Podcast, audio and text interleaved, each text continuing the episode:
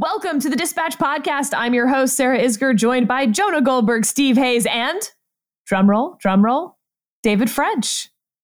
Welcome back, David. Well, thank you. And thank you for letting me guest in yet another one of the podcast you're hosting. All right. We are going to hit a lot of topics today. As you can imagine, we will start with what everyone seems to be kind of waiting on talking about this week, which is the potential pending indictment of Donald Trump coming out of New York City. We will also talk about the 20th anniversary of the Iraq War. And finally, a little bit on misinformation.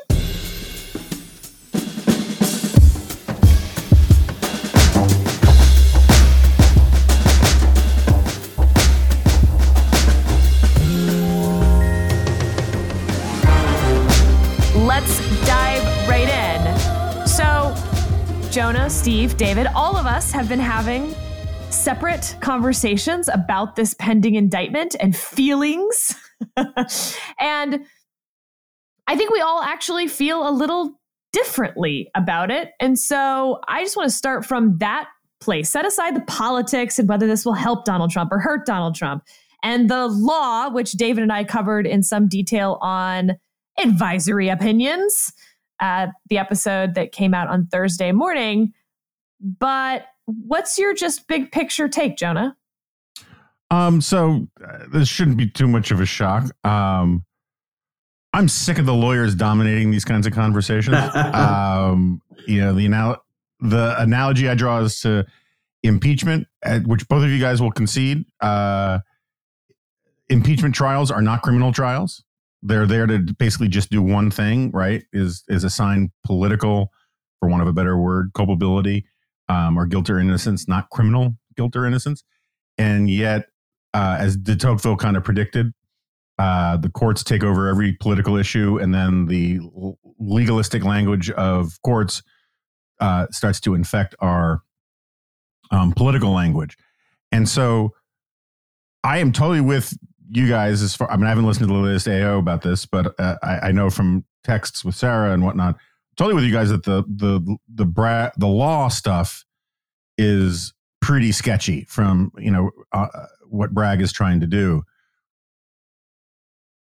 I just think that like as a political question, you don't really need to get too deep into the law stuff to realize that Donald Trump is a guilty right? I mean, like no one, no one, even his biggest defenders, like, why I never, how dare you suggest that Donald Trump would break the holy bonds of matrimony and sleep with a porn star, right? No one's making that argument. And okay, oh, so that's important. Guilty of what?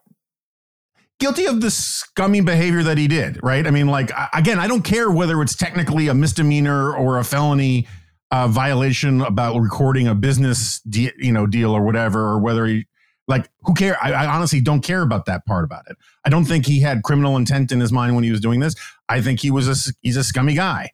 And people say, "Oh, you can't believe anything Michael Cohen does or says because he's a convicted criminal, lying bagman grifter." It's like, okay, he was Donald Trump's right hand lawyer. What does that say about Donald Trump? Anyway, my whole point is that there are moral arguments to be had here. You don't have to care about the legal technicalities to say the guy is unfit for office which is the real question here. And I think that this is also getting to, you know, Sarah and I have been going back doing this colloquy about Man for All Seasons. But uh, I think that the the larger dynamic here is a perfect example, something I've been, you know, banging my spoon on my high chair about for years now, which is that Trump violates all sorts of norms. In response, his enemies violate norms because they think they have to.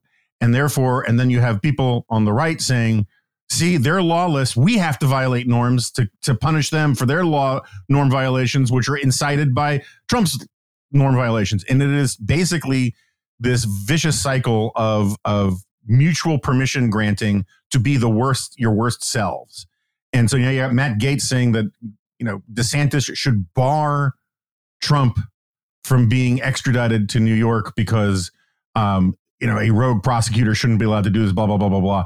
People are embracing lawlessness because of the imagined lawlessness of the other side and each side sees the other side as the real lawless actor and it's all incredibly stupid all right jonah colon incredibly stupid steve you're up Yeah, so I agree with uh, everything that Jonah has said, but I want to dwell for a moment on a thing that he sort of breezed right by, and that is Michael Cohen. I think it actually does matter that Michael Cohen is an a, a well-known liar who sh- nobody should believe for any reasons. And I say this not because of its import to the actual potential prosecution, but because of the way that the media have handled Michael Cohen. I mean, all of a sudden, this guy who for years we've watched lie, I mean, some of his lies were just sort of silly, nonsensical lies. You'd watch him on Sean Hannity during the 2015 2016 presidential campaign, and it was obvious that this guy was just peddling BS. It didn't make any sense. There's no reason to believe him. He comes out after his falling out with Donald Trump, he comes out and he becomes uh, a, a main witness in this case. And all of a sudden, the same mainstream media actors who have, I think, correctly dismissed him for years as a known prevaricator are holding him up as a hero and seeming to trust his judgment on all of the particulars here. Now, as it relates to the case, it doesn't matter that much because I think, as, as you said, Jonah, we have documentation here. I mean, we've got the we've got the goods, we've got some of the paperwork, but I don't want to see him on a mainstream outlet where journalists are putting him forward to their listeners and viewers as somebody we should we should take seriously, somebody who's credible on, on such matters. More broadly, I mean, this is not a unique unique view in this. I think it's unfortunate given the flimsiness of the case or the creativeness of the the the DA, however you want to look at it, that this is likely to be the one that that, that this is likely to be the one that, that goes first. I mean, I think the other cases are stronger. I mean, David, what you wrote a, a piece about the Georgia case a year and a half ago saying that this was where Donald Trump's real yeah. potential legal problems were. You guys have talked about that on AO, I'm told, since I don't listen. Those are the cases. I think they're very serious. This is you're talking about trying to upend an election. Um, those are the cases I wish would have come first. I think those are the cases where he should be held accountable. All right, Steve Hayes, colon. Michael Cohen is an SOB. David, you're up. I mean, I can't separate this from the law. You know, like we're we're talking about a, a possible a possible indictment, and my feelings about a possible indictment are completely directly related to the quality of the legal case. Um, As they should be. Please continue. so it's just impossible for me to think about this in any way separate because one of the things I've been arguing forever and ever is we just need to treat Donald Trump like a citizen, uh, not like a former president. This is a republic, not a monarchy. We don't have nobility. And would I want to see a citizen, should a citizen be indicted for this crime that uh, the Manhattan District Attorney is apparently, and we have to add the uh, add the parenthetical now, apparently, because we haven't seen an indictment yet, yeah. so there could be some surprises to it. But what he's apparently looking into, and I guess a, a good way to just sort of boil this down is that he's wanting to indict Donald Trump, an American, just just a dude. He's wanting to indict a person on a legal theory that relies on an unindicted. He's wanting to indict a uh, a person in state court on a legal theory that depends on an unindicted, unproven federal prosecution. Okay. So he's in state court the case depends upon a federal case, not a state case, that both the Trump and the Biden Departments of Justice chose not to bring. Okay. So that's a very important aspect of this. This is, and, and also, by the way, he's potentially bringing an indictment that his predecessor looked at, and at least before he ended his term, chose not to bring. And so this is really unusual. Um, this is not the way criminal cases tend to go. There's a reason why uh, this has been called, if you're looking, if you're reading legal analyses of it, they're going to call it untested theory, novel theory.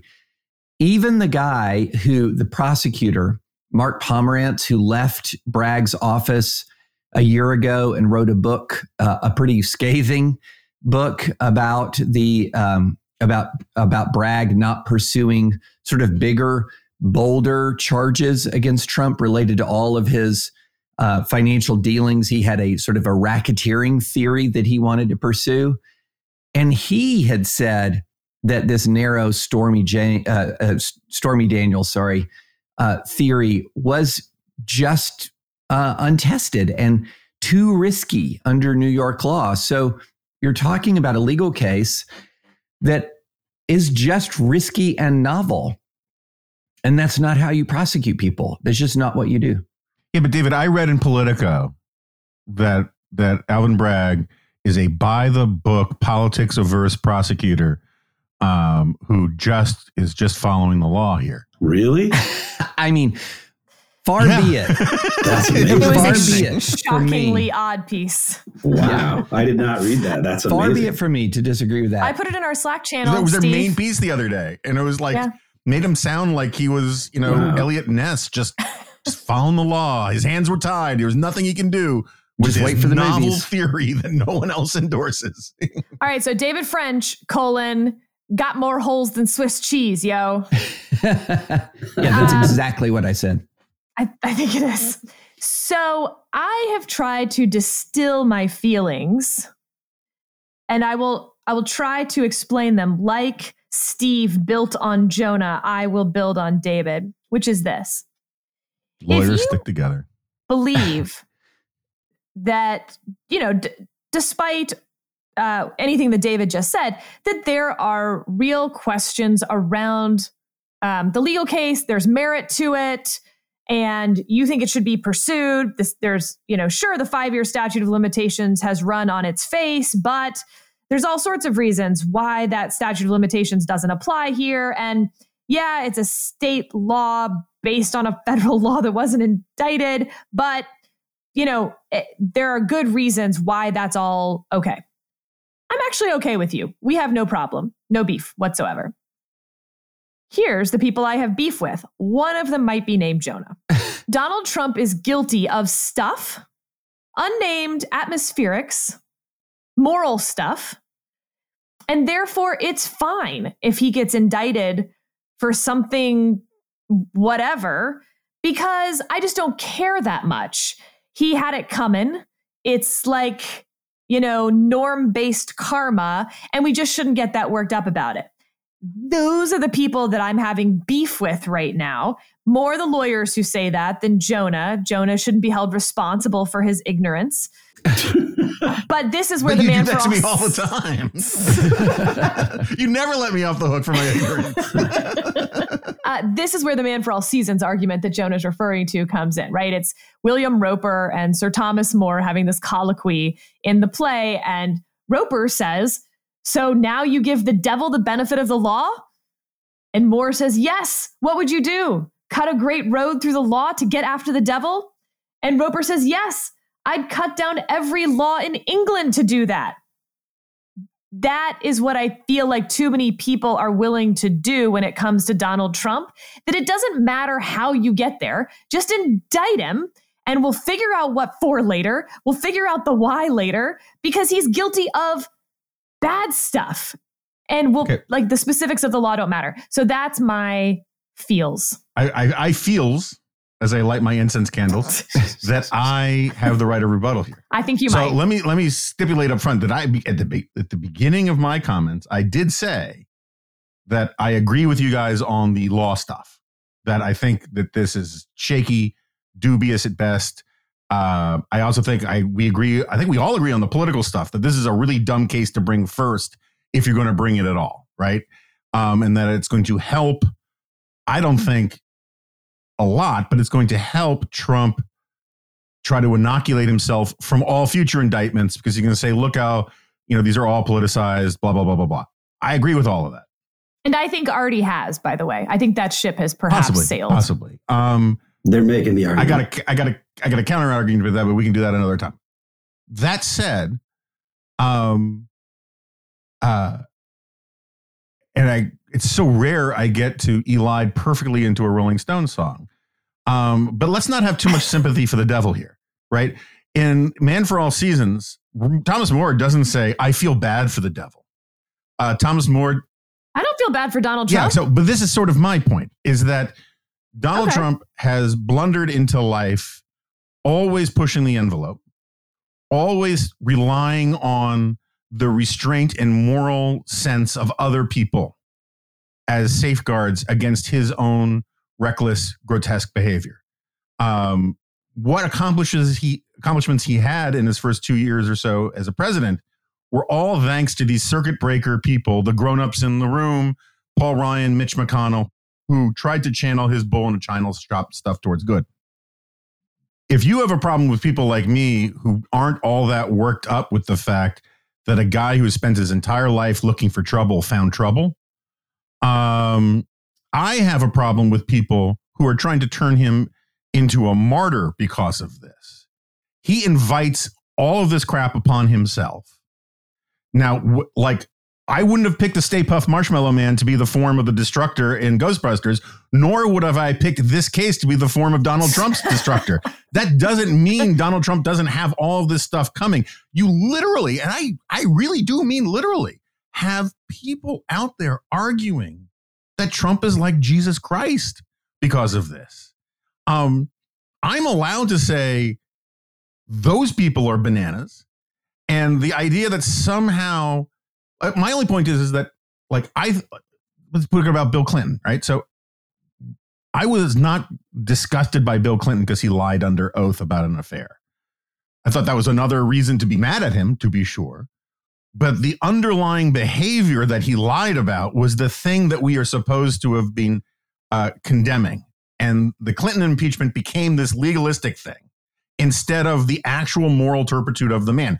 Similarly, Donald Trump's behavior is the thing that should cause all good people in both parties to say, this guy has no place in public life. He lacks the character and fitness to be a dog catcher, never mind president of the United States. And that doesn't matter if they can get 12 members of a grand jury to indict him for this stupid bookkeeping thing. Okay. First of all, how dare you not roll over and play my foil? so there's that. But uh, second of all, uh, no, my sympathy is no more with Donald Trump than it is with the Nazis in Skokie, as you know.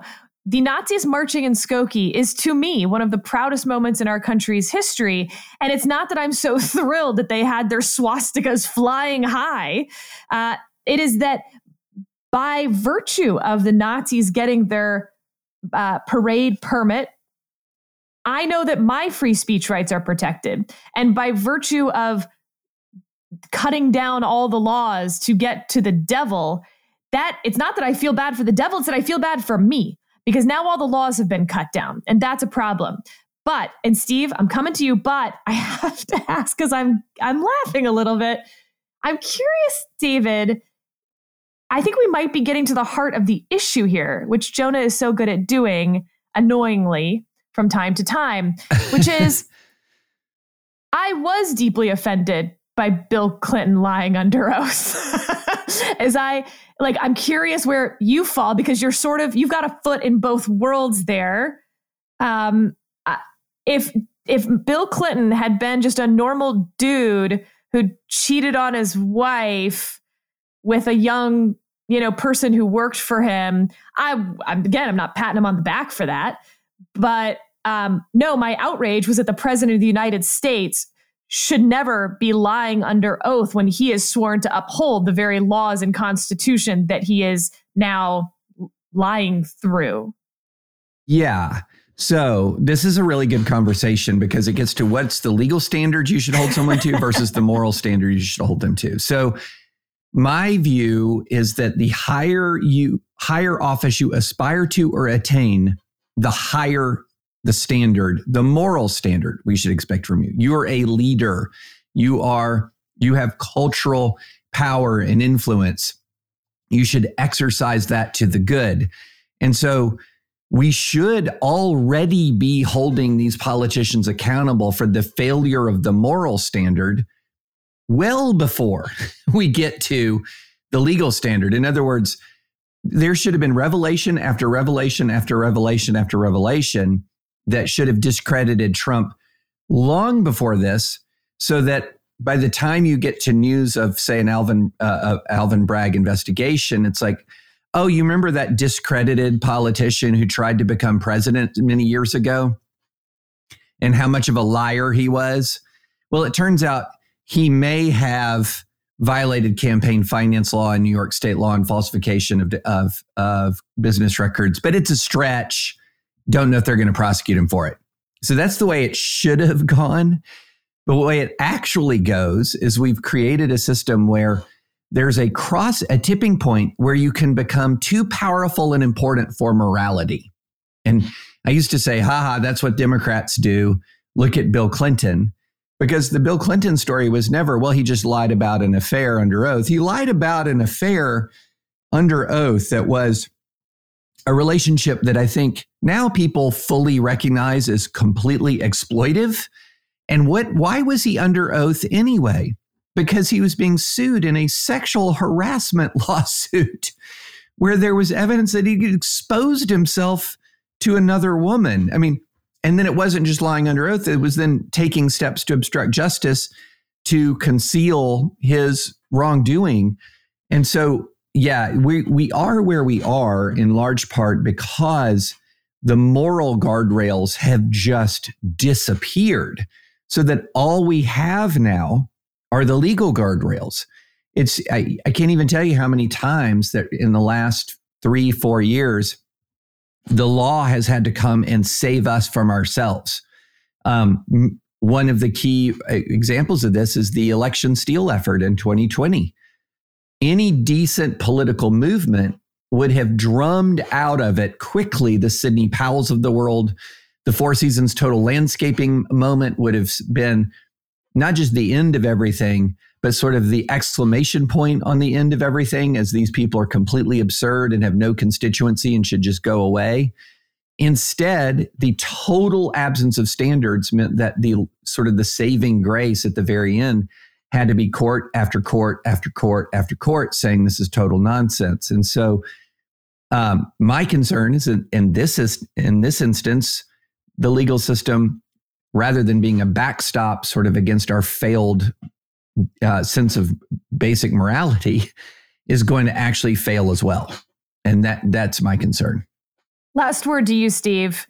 How do we get out of this larger mess? You know, I don't know that we do. I mean, I think one of the things that's depressing as I listen to the three of you talk about this is that there isn't more talk like this, honestly. I mean, we're sort of going into the weeds and we're, we're trying to, to make sense of this and we're talking about appropriate moral standards and the, the letter of the law. And I'd say certainly it's been the case that the dispatch has been home to people who are making who have made arguments over the past three and a half years about the importance of process and the importance of following the rules and following the law and and it feels just so quaint to me because you have on the one side if you look at the, the sort of the broad public debate the the people pumping their fists and yelling and screaming get donald trump get donald trump sort of we don't care about the the details of the law. And you have on the other side people who just want to defend Donald Trump, but would defend him not just in this case because you know not just against an, an overly aggressive or creative prosecution, but will defend him on the things where we know that he's guilty. Defended him in the first impeachment, defended him in the second impeachment. We'll defend him on the the stolen election stuff. And I don't want to be a too much of a downer, but I am concerned that we're not going to get back to the kinds of national discussions that we're having here, that it's all just a food fight. Who wins? Yeah, I mean that food fight of stuff that we're actually not going to talk about today, right? The House GOP's sort of absurd response, the, you know, Trump calling for protests, people saying they should be peaceful, how the 2024 candidates are sort of put into this box by it and are, uh, for the most part, I think, um, you know, defending Donald Trump. Uh, there's all of that small ball stuff. But yeah, I think you're right. Like, I don't find that. Um, I guess I find it interesting, or I would find it interesting, except for this really big stuff that I think is really important to the future of the country. and Nobody seems to care. Right, but do, do you agree with me? I mean, I, I think you, you you framed that the right way. I mean, it feels like we're the only, well, not the only. We're what we're talking about here is different than what a lot of people are talking Yes. about because a lot of people care about the the, the stuff that Yes. you have just said is not important. And again, it's like important for tomorrow, but it's not important for 10 years from now or, you know, when we look back on this era. We're not going to be talking about the House GOP letter sent from Jim Jordan, which again, I just want to say, like, of course it's stupid, but it doesn't go to these larger philosophical questions about the rule of law, about process, about the role of character and leadership.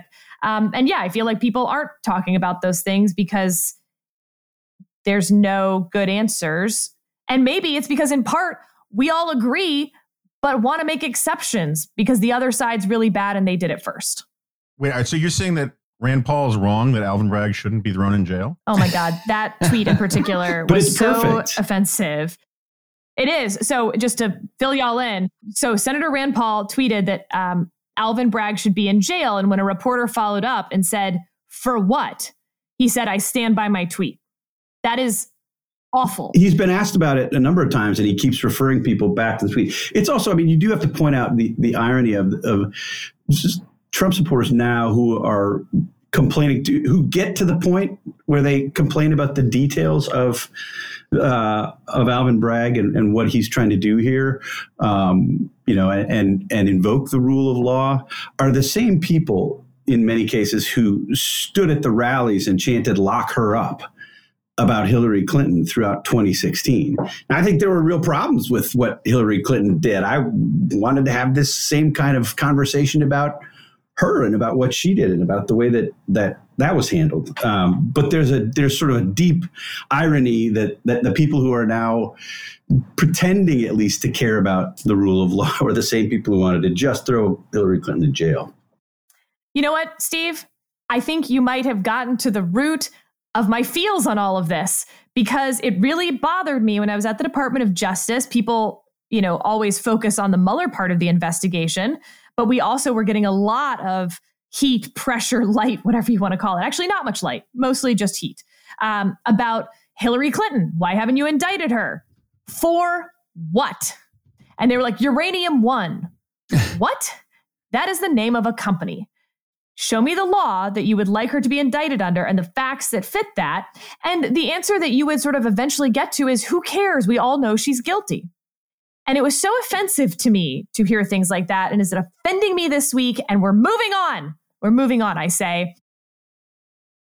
And we'll take a quick break to hear from Tax Network USA. Do you owe back taxes? Pandemic relief is now over. Along with hiring thousands of new agents and field officers, the IRS has kicked off 2024 by sending over 5 million pay up letters to those who have unfiled tax returns or balances owed. Don't waive your rights and speak with them on your own. They are not your friends. Tax Network USA, a trusted tax relief firm, has saved over $1 billion in back taxes for their clients, and they can help you secure the best possible deal. Whether you owe $10,000 or $10 million, they can help you. Whether it's business or personal taxes, even if you have the means to pay or you are on a fixed income, they can help financially resolve your tax burdens once and for all. Call 1 800 245 6000 for a private free consultation or visit tnusa.com slash dispatch. David, I think we'll start with you. 20th anniversary of the Iraq War. And frankly, I want to have a similar um, discussion to the one I think we'll be having in 20 years about this week or era, which is um, how did the Iraq War change American politics and culture?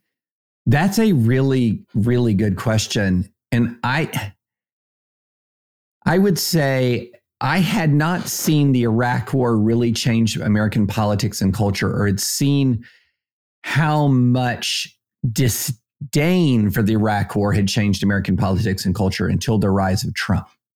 Uh, because by when Trump rose, my my sense of the American sort of public's view of it was that Democrats had soured on it because no one should say Democrats initially opposed it. There were probably a higher percentage of Democrats who initially opposed it than Republicans, but there was strong bipartisan support for the Iraq war. Let's just make that clear. There was very strong congressional majorities who who authorized it. This was something that leaders in the Democratic and Republican Party had supported. And there was, yes, a vocal opposition, but it was a minority opposition. And my general view is that by 2016, things had kind of broken down along partisan lines with Republicans to the extent that they had frustration with it. It was more with execution that there had been blunders that had made the war diff- more difficult than it should have been, especially the post invasion phase of the war, much more difficult than it should have been, but that it was still worth fighting. And Democrats who had turned decisively against it and Trump comes in and he runs like he belongs to Code Pink. And which was disingenuous. I mean, there was no real evidence that he had been some sort of vocal opponent of the war before. And I don't know if he so much tapped into something that already existed or he had, had tapped into some sort of underlying anti establishment anger, and that however he directed it, his people would buy into it, which also I think is part of it. But he definitely tapped into an underlying sense of anger about the war that I did not know existed in the GOP, that I'll be completely frank, I had not seen. And so, and then it started to create a culture, even within the GOP, that if you supported the Iraq war, you were a part of the problem. You were going to be furiously attacked um, that there was no real argument for it. It was the consensus that all right thinking people now agree it wasn't right. And I don't think that everyone told rank and file Republicans that completely. It was an interesting, I believe, it was Axios poll recently that showed that there's still st- pretty strong Republican support for the invasion, which was fascinating to me given the last you know seven years of rhetoric from Trump. Um, I, I'm going to be let me let me put on a predictive cap and I'm going to think in 20 years, you're going to start to see some interesting reappraisals from the consensus now that it was all just a terrible mistake.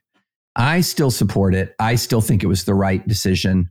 I uh, believe that there were ex- problems with execution, but it has become such a political hot potato, even on the right as well, that I don't honestly, in 20 years from now, 20 years on, at this 20 year anniversary, I still don't know if we're able to look at it from a sort of a sense of historical, uh, professional historical detachment, if that makes sense.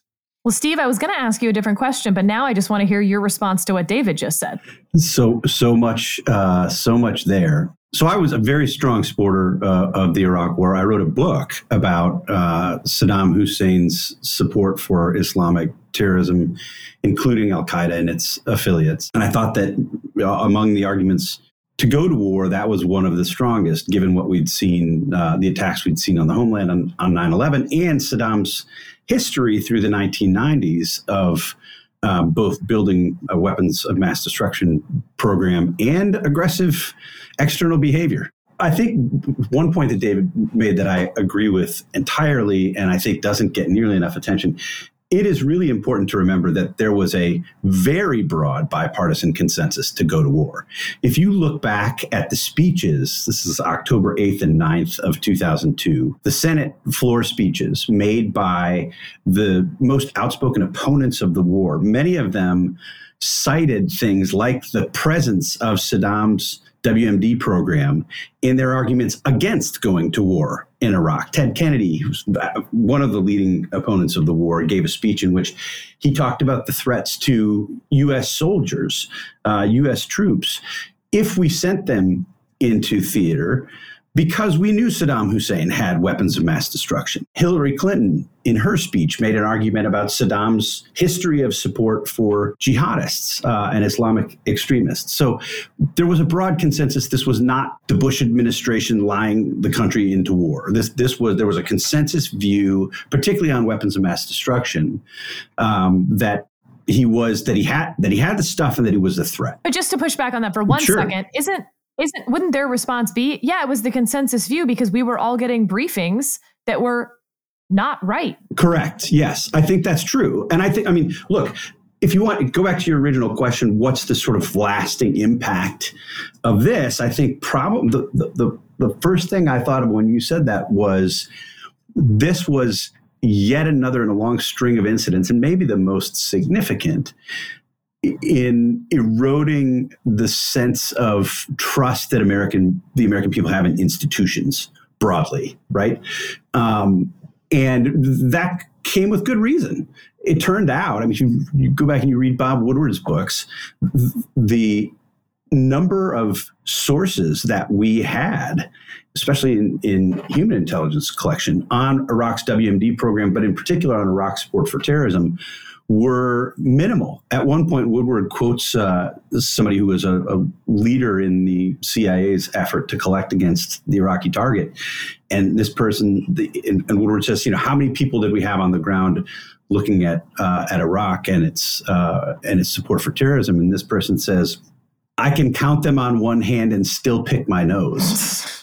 so we made all of these decisions with a, a very flimsy, I would say, record of what was actually going on at the time the decisions are made. Now, that's different, separate from the long history of what we'd seen from Saddam, going back to the Gulf War, going back before the Gulf War. We know he had these weapons of mass destruction. We know he was aggressive in supporting all kinds of terrorists. He housed terrorists. He gave safe haven to terrorists in the country. He supported them well beyond the country.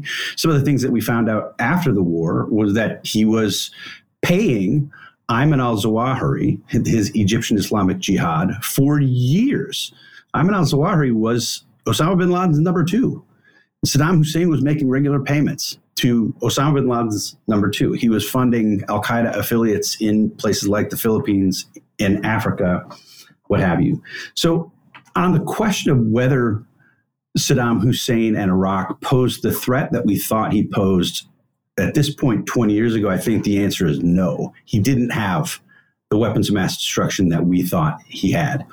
The Duelfer report, which studied this, made, I think, a convincing and compelling case that he would have reconstituted those programs the second the pressure was off of him, but he didn't have them the way that that we had them. I think, I guess my um, my biggest problem with uh, the way that the war unfolded was in its execution. I think there was a good reason to believe from the beginning, from the initial surge into the country, that we didn't have enough troops, that we couldn't control the ground. And the administration, I think the Pentagon under Donald Rumsfeld was slow to realize that fact, very slow to realize that fact, and uh, took years to um, to overcome that fact. I think it created a, a, lot of problems. There were all sorts of, I think, more specific problems with the execution of the war. But in the big picture, uh, David's the, the Axios poll that David cited was so interesting because it it was the case that sixty percent, six in ten Republicans said the U.S. was right to in, invade. I was surprised that one in four Democrats still today says the U.S. is was right to invade. But you've, you've read a lot or heard a lot this week about how it's cast this long shadow over U.S. foreign policy making, and it's made the, the conventional wisdom has made the Republican Party in particular much more uh, reluctant to have the U.S. take this leading role on on the world stage. And if that's true, it doesn't show up in this poll. Seventy nine percent of Republicans say the U.S. should continue to be the global leader. And a huge majority of Republicans, I'm quoting here, 88% oppose the U.S. reducing military and national security spending. So, as you've read for the past week about this new dovish, non interventionist Republican Party, it sets aside polling results like that. And I think we're unwise to do that. Jonah, one of the watershed moments in modern American history is the one two punch of the Vietnam War and Watergate. And I mean, there's any manner of things you can look at in the last 50 years, and people will say, ah, but remember, this is coming out of those post Vietnam Watergate years. And that's why the American people X, Y, or Z. And I wonder if the Iraq war tied together with the 2008 financial crisis really can account for a lot of our at least last seven years or so of politics. And I'm wondering what you think of that comparison. No, I think that's a very good comparison. And, and I, have we've been talking here many, many, many times about the the long tail of populist reactions to financial crises.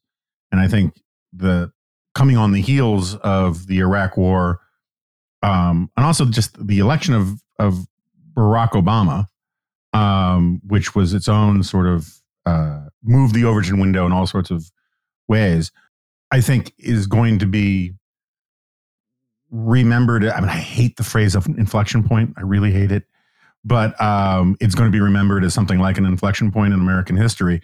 Um, and I think, look, I mean, I, I think that I guess part of the question is we know the 2008 financial crisis had a huge impact. How much of that, though, was the sort of one two aspect with the Iraq war and that sort of, as Steve points out, this trust in institutions that the national security apparatus, um, uh, somewhere between lied and screwed up, right? There's no like good version.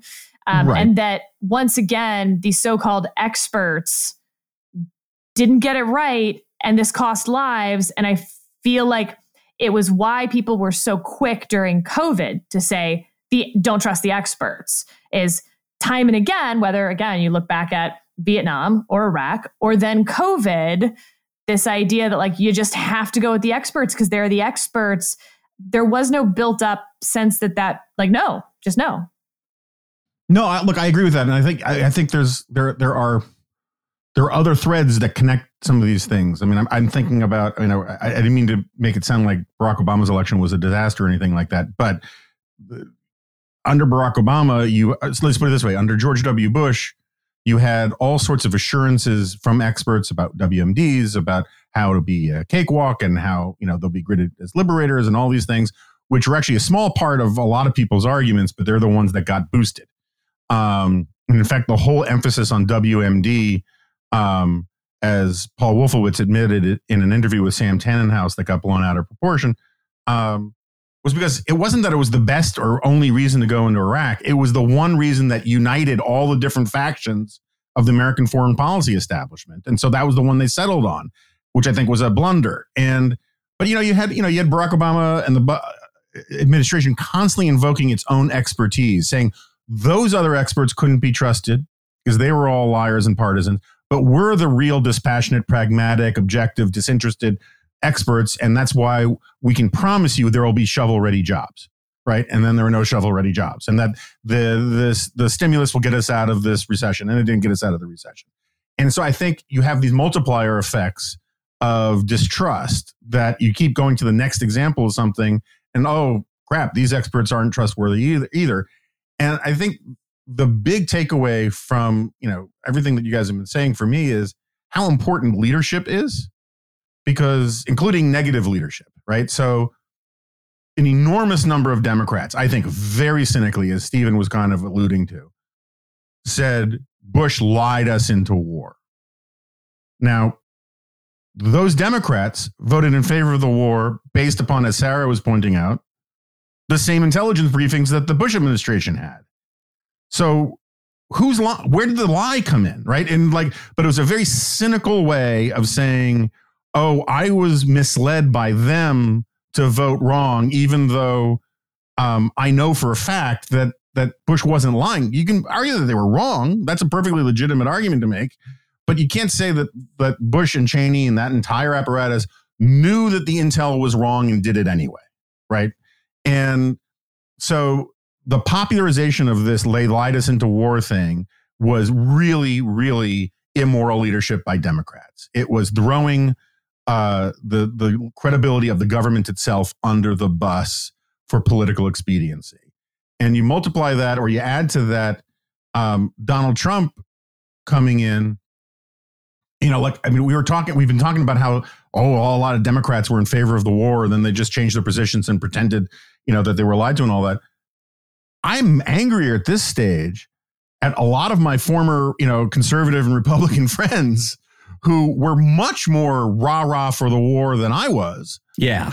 Who are now pretending that they were always, you know, you know, uh, you know, Lindberghs on this and that they were part of the America First Committee. And they're like, how dare you try to, you know, like impose your values on Iraq and all these kinds of things. Like, I remember, you know, people like Victor Davis Hanson being much more bought into the freedom agenda than I was. Oh, oh, of course. Um, and now there's this whole sort of like, I'm a skeptic. I've always been a skeptic of American foreign power, you know, power projection and all the rest. And Donald Trump gave a lot of people permission to do that. And I don't think he had to do it. He could have, you know, like I don't think there was this huge wellspring of hatred for Bushes, you know, for for Jeb or W when he ran in 2015. But the fact that he was willing to go there, he kind of created this environment where it was kind of fun to crap on the Bushes. And it took on a life of its own. Similarly, I think he created this environment where it was proof that you were willing to take on the establishment by saying, you were always against the Iraq war. Leadership matters. And that's one of the reasons why I think you can get like the you can get out of a lot of these mistakes by actually modeling the right kind of behavior. Um, but one of the things you have to do is not think that the most important constituency um, in your in life are your 10,000 most ardent Twitter followers. Wait, can I can I jump in real fast on the the on the war itself, the justification for the war itself. You know, there's a lot of revisionist history there that's all connected with the Bush lied, people died uh, argument. Look, there were a layer of reasons why we we did this. I mean, reason after reason after reason after reason, up to and including Saddam Hussein was destabilizing the Middle East. He was one of the principal financial supporters of the second intifada that was destabilizing Israel and was horrific. He hatched a plot to try to kill an American president, former president George H.W. Bush. His forces were shooting at American pilots almost on a daily basis. Uh, he was a supporter of international terrorism. He was periodically menacing neighbors that he'd invaded previously and kept and was periodically menacing them again. And then on the WMD front, a lot of people forget that among the people deceived by the WMD issue, there's a lot of evidence that those people included Saddam Hussein, who believed he had a more viable chemical weapons arsenal than he really did. And in fact, we did find a lot of chemical weapons in Iraq. There's a a New York Times report from uh, 2014 that's one of the more valuable correctives to the record that I've ever read that everyone's forgotten about. But when I was there, we were finding chemical weapons in country. And that was something that was happening when I was there. Um, now they weren't the the ready ready to use stocks that we thought existed. That is absolutely correct. But this idea that Iraq was a chemical weapons free zone is just fictional. They were there, just not as we believe them to be. Um, I, I, really like this. And finally, I, I, I, really like the story. I was talking to a, a general. Um, this was towards the end of the war, towards the end of phase one of the war. And he had expressed anger that America had gone into Iraq in a meeting with Petraeus. And and Petraeus said to him, this is, you know, being repeated secondhand to me and uh, later on, but he says, Petraeus said to him, said to me, just put on your strategic cap and look at the map of the Middle East, and I'm going to walk out of the room. And when I come back into the room in five minutes, you're going to tell me why we're here. That there are a lot of fundamental geostrategic re- reasons why Saddam Hussein on that spot of the map of the world was particularly dangerous to the United States and the world. And so I don't want to gloss over all of the reasons that existed independently from the WMD story that now pop culture has hatched in as saying was entirely false, which is also not the case. It was not. Steve, I want to give the last word to you on this. Iraq War, 20 years later, you literally wrote the book. How do you personally feel at the anniversary? Yeah, I mean, I, I think just to pick up on on what David is saying, if you if you read everything that that you know has been published over the past week or over the past couple of weeks, our sort of collective remembrance of of the war and lessons about what it wrought sort of sets aside what Saddam Hussein was and what he was doing in the in the years leading up to it. I mean, people have kind of created this fictional account of Saddam sitting quietly in Baghdad um, you know, not really messing with anybody, not really doing anything. He, he, was he was killing his own people to the tune of hundreds of thousands of Iraqis, torturing Shiites, the majority population in Iraq, killing the Kurds. He was funding and promoting terrorism in the region and and much well beyond the region. And it's hard to overstate the extent to which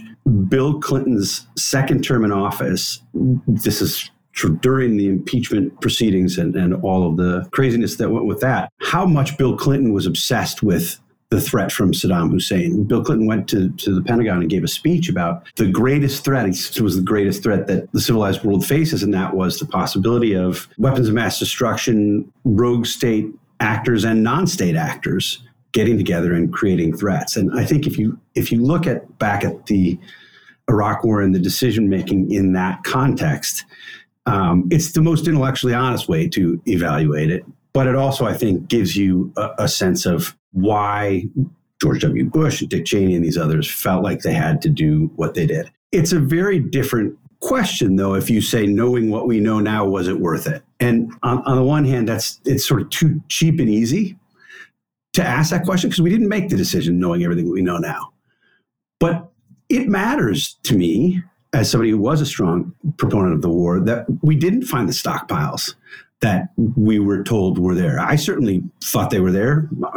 Many Republicans thought they were there. Most Democrats thought they were there. They weren't there. So Saddam, I think it's fair to say, wasn't the immediate threat that we thought he was at the time. And, you know, remember there was a huge national debate over the meaning of the phrase imminent threat and sometimes Bush people would say in imminent threat, even though they mostly avoided the phrase. But Democrats tried to put it in their mouth. The, the people who opposed the war would say, well, Saddam isn't an imminent threat, therefore we don't have to, to do anything about him. I think it can it can still matter that he was a threat. But when you take away the immediacy of the threat, if he doesn't have these stockpiles, I think the case for war becomes a lot more difficult. And I say that as somebody, Jonah is right. I mean, as a historical matter, it, it is a fact that the Bush administration settled on the WMD. I mean, it was about 85% of the, the case that the Bush administration made. If you go and you look at Colin Powell's presentation at the United Nations as a proxy for how they made the case, and I think it was a proxy, it was about 85% of the, the case that the Bush administration made was on WMDs. I think it was appropriate to, to make a, a, big case about the WMD threat. It's what we've been dealing with for the past decade, but I don't think it was the only argument for the war. I think they would have been better off making more of a human rights case and making more of a, of a broader threat case, more of a, a terrorist threat case. But I, I do think if you look back now, knowing everything that we know now, I don't know that I would. I certainly wouldn't make the same arguments that I made then. I believed Saddam was a threat. I don't believe it was an immediate threat. I, I don't, hard for me to imagine making the argument that we had to go to war the way that we did to eliminate the threat. All right, we're going to push our misinformation conversation to next week. And for a special not worth your time question mark this one came in from steve which is surprising on some levels and i think very unsurprising on other levels buffalo wild wings is facing a class action lawsuit from a group that feel deeply misled that their boneless wings are not simply chicken wings with the bones removed.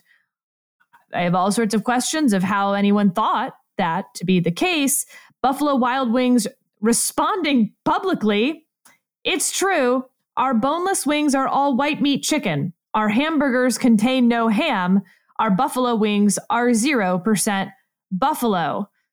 Needless to say, we won't be covering this case on advisory opinions. It will be thrown out toot sweet, I predict.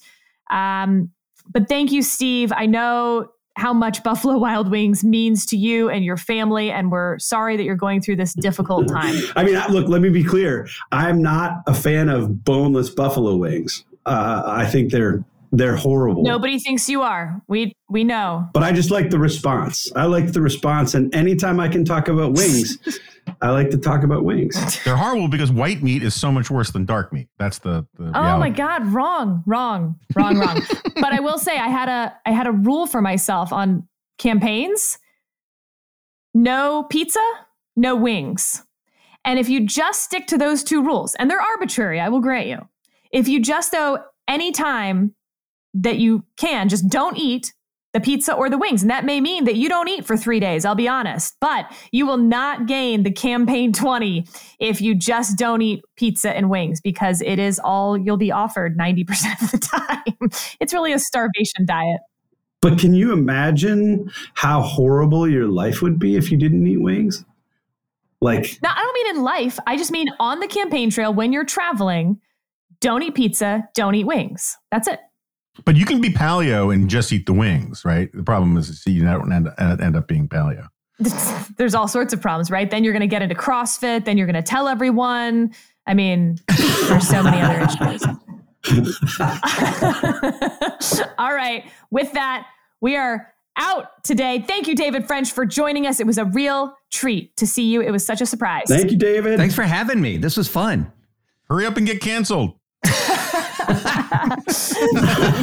and with that, uh, we will talk to y'all next week.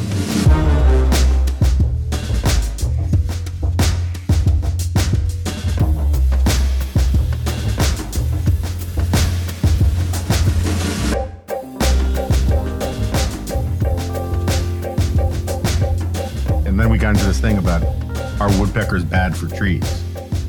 And it's actually yes and no. It turns out that like if it's a healthy tree, a woodpecker's not going to go at it because a healthy tree is not going to have a lot of like bugs underneath the bark for the woodpecker to go for. At the same time, if it's got a lot of bugs, it's not a healthy tree and the woodpecker can make it worse. Yeah. Nuance. Very dispassionate. We had a woodpecker in the spring briefly, and I say briefly, like two weeks is a long time. David French is joining? Wait, what? what? What?